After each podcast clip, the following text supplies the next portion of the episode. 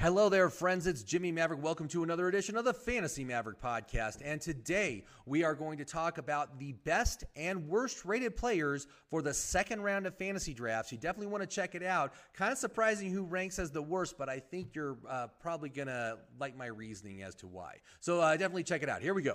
Listen up. It's time for the Fantasy Maverick podcast, starring the guy who's going to help you win that fantasy championship, Jimmy Maverick. Hello there, friends. It's Jimmy Maverick. Welcome to another edition of the Fantasy Maverick podcast. And before we begin, I just wanted to remind you if you haven't done so already, please like this video, leave a comment, share it with your friends, and of course, subscribe. And if you hit that little bell, you'll be notified when I post new podcasts. And I'm trying to do three a week right now. So I very much appreciate it. Thank you so much for watching. Let's get right into it. So I want to talk to you about the highest and lowest rated players of the second round. So we're going to talk about uh, players from between 13 and 24th in ADP who are the best choices for fantasy and who are the worst based on my uh, app. And let me tell you what.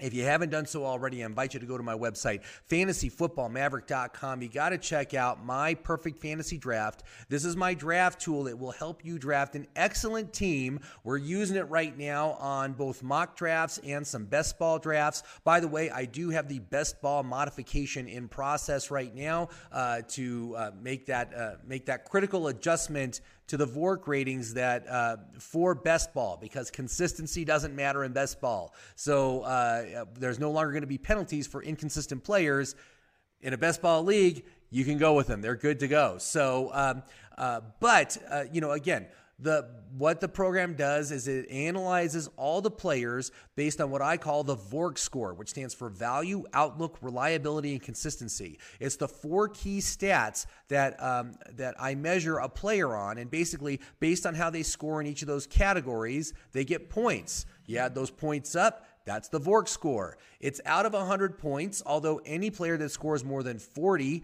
is an excellent choice.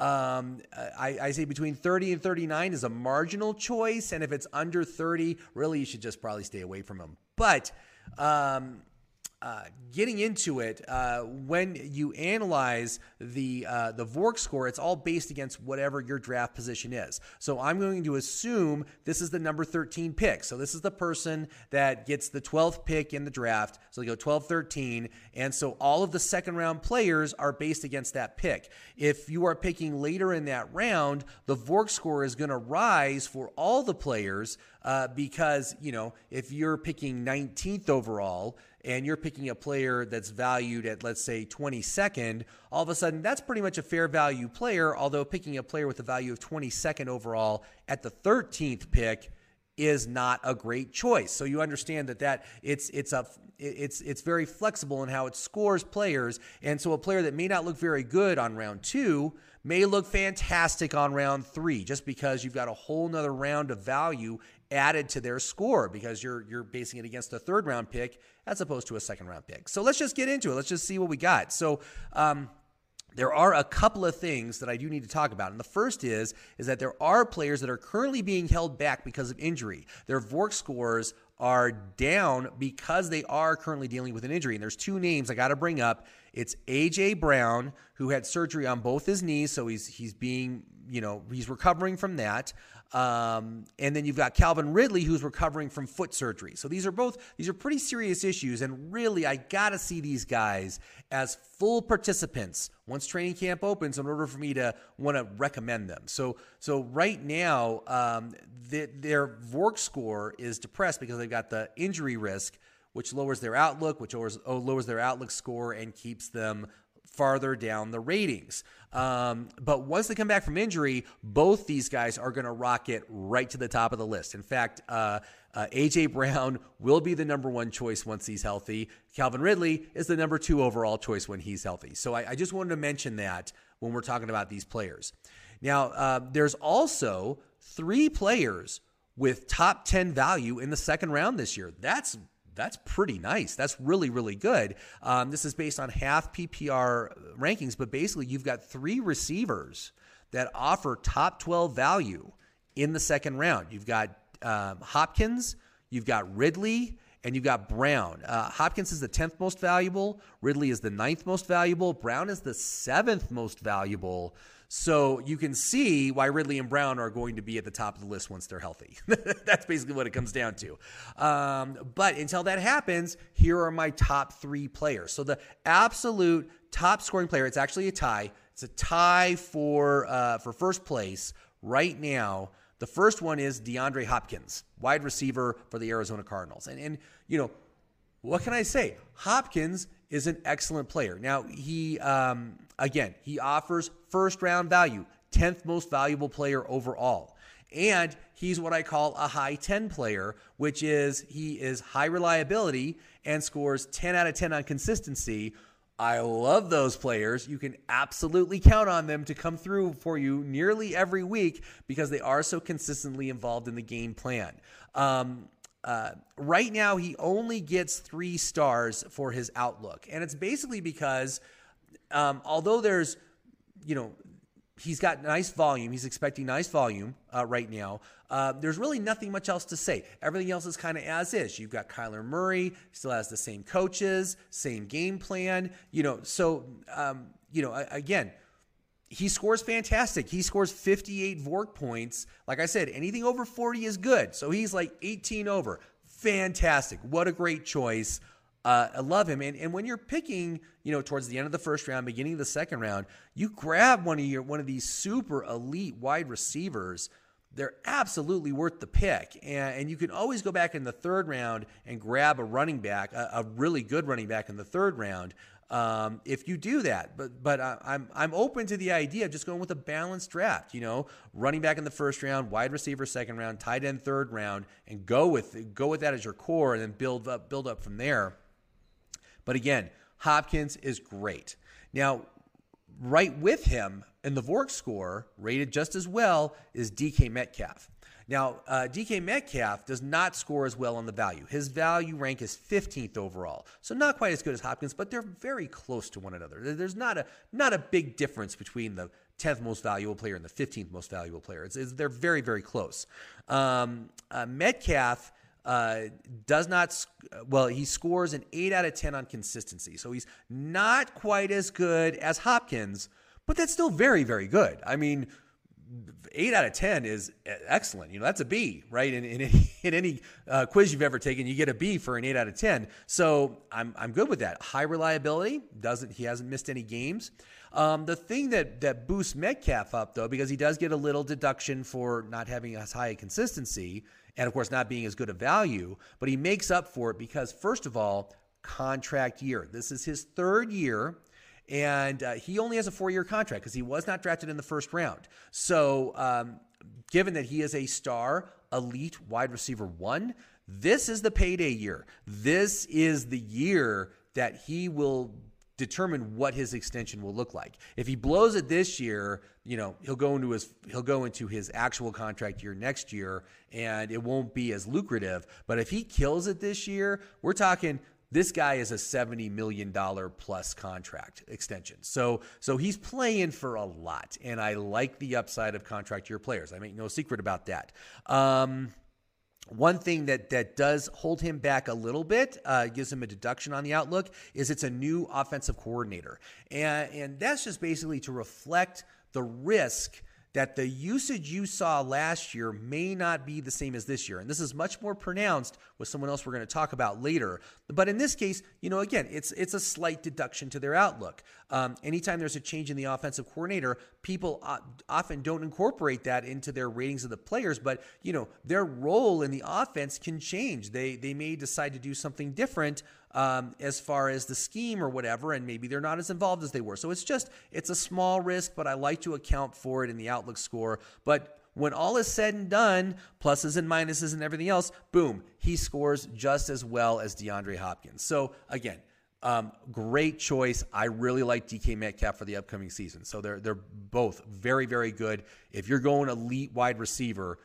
you're fine going with either of them, and even going with you know again once they clear their injury issue, issue AJ Brown and Calvin Ridley will outscore both these guys. So you know there's so many good choices in the first round when it comes to, in the second round when it comes to receivers. Uh, but the third guy is a guy I've talked about a lot because I've been taking him in a lot of drafts. Really, really like his, uh, really, really like him for the upcoming year. But it's Clyde Edwards-Helaire, um, running back for the Kansas City Chiefs, and I I've talked about him a lot. Now his value rank not as good as these receivers. You know, his value rank is 17th overall. Still very good. That's a, that's excellent. That's a mid second round value player. And and when you're looking at um, running backs, I'm not sure he qualifies as an RB1, but he's right there. He's like 11, 12, 13, right there as far as the running backs are concerned. So, uh, again, an excellent, excellent choice. Now, he does not score as well on the reliability and consistency. You know, he did miss some games last year, so he gets a medium reliability as opposed to high. And he only scored a 6 out of 10 on consistency, but that also can somewhat be chalked up to the fact that he was a rookie. They're working him into the system. You know, they're still trying to figure it out. Remember, last year was a tough year for rookies just because there was no preseason. Um, you know, all the team meetings were remote. You know, it was a weird season. So, so the fact that he's coming in now with a regular preseason, um, he's going to have lots of growth. He's going to, I think he's going to be much more effective.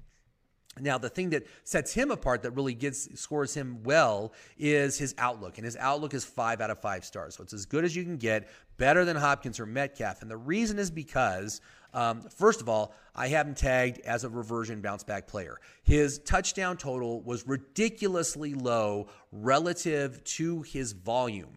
And and when you see that, you you can see this stuff revert back the other way very very hard. I, I like to give the example of Melvin Gordon in his rookie year. He had something like 250 touches and he had zero touchdowns. So of course he got this massive discount the following season for fantasy football, where he was going. I don't know if it was like the third round or the fourth round. He was just being ignored way earlier than he should based on his volume.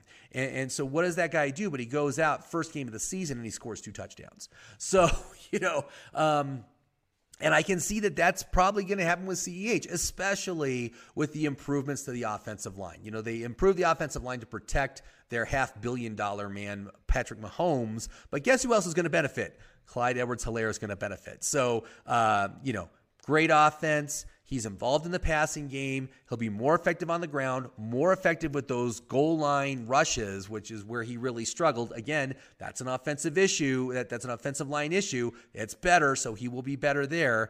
Um, and of course, he plays with the best quarterback in the league. Is he going to face any stacked boxes? I'm going to say hardly ever because you've got to protect against Travis Kelce and Tyreek Hill um, in the passing game. So they can't stack the box. They've got to double team someone, uh, one of the receivers. And, and, so there you go. I think the upside is tremendous. Uh, his VORC score, 51 VORC points. Again, excellent. Over 40, uh, over 40 VORC points, very good. All these guys highly, highly recommend for the second round. I think that they are all excellent choices for your fantasy team. Uh, now, who ranks the worst in the second round? And, and I got to say, a lot of people are going to have a problem with this based on how awesome he was last year. But the lowest rated player for me in the second round, this is players from 13 to 24, right now, Justin Jefferson.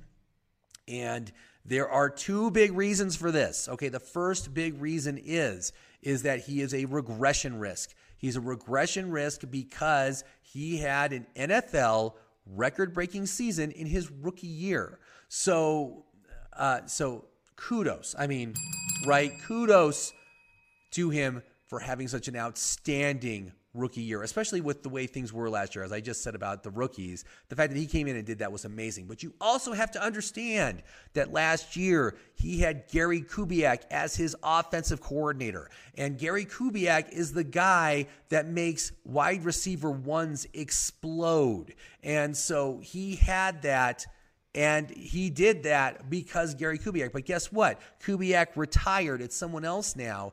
And one thing about the Minnesota Vikings is they have whipsawed their game plan between these offensive coordinators where the you, you get to one offensive coordinator and it's like we're just going to run the ball Dalvin Cook down their throat every every single uh, play and Kirk Cousins is going to throw the ball nine times um, to someone like Kubiak who is a very dynamic offense very balanced but serious upside to the wide receivers we're not sure what we're going to get, but I'm going to tell you what.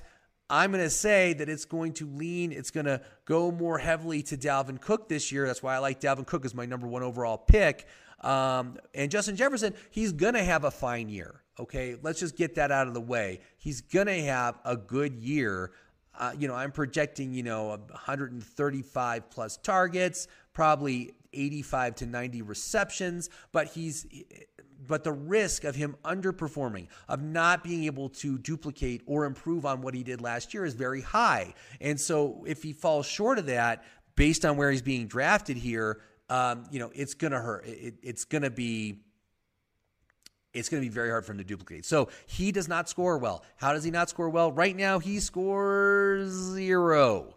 Zero VORC points in the second round. Now, that may seem overtly harsh, but it's mostly because uh, of his outlook is just one star because of these negatives. The new offensive coordinator and the regression risk basically offset any upside, any positives that he offers in the volume and and, and that and, and, that aspect. And and that's that's how the app scores these things. You know, when when it comes to the outlook, it's like there's positive criteria and there's negative criteria. And right now, for him, the negative criteria is way outweighing the positive criteria of the volume of a wide receiver one. Um, so so that's it. He that that craters his score and it takes away all the positives from elsewhere. You know, his, his volume also uh, his his volume his value, excuse me, his value is 24th is the 24th most valuable player in the NFL. That's that's still very good, 24th overall, but of course we're also valuing this against the the person picking 13th. So so you're talking he's one full round overvalued relative to the 13th pick. Um, as you're picking later, or if you take this into the third round, you'll see that Justin Jefferson does score much better. Um, but again, he's just a bad choice for the third round right now. Uh, I'm sorry, bad choice for the second round, better for the third, but still a very, very risky play. That I mean, we talked about how many good wide receivers there are in the second round, and there's so many good ones. They're really, really good. Um, to to take Justin Jefferson just seems like um, it's a whole tier break below where these other players are. So go get one of them. Don't get Justin Jefferson. so um, anyway, so that's it, man. So that's uh, that is uh, the the podcast. So let me know what you think. What do you think about these scores? Do you think that um, am I being overly harsh on Justin Jefferson? I am.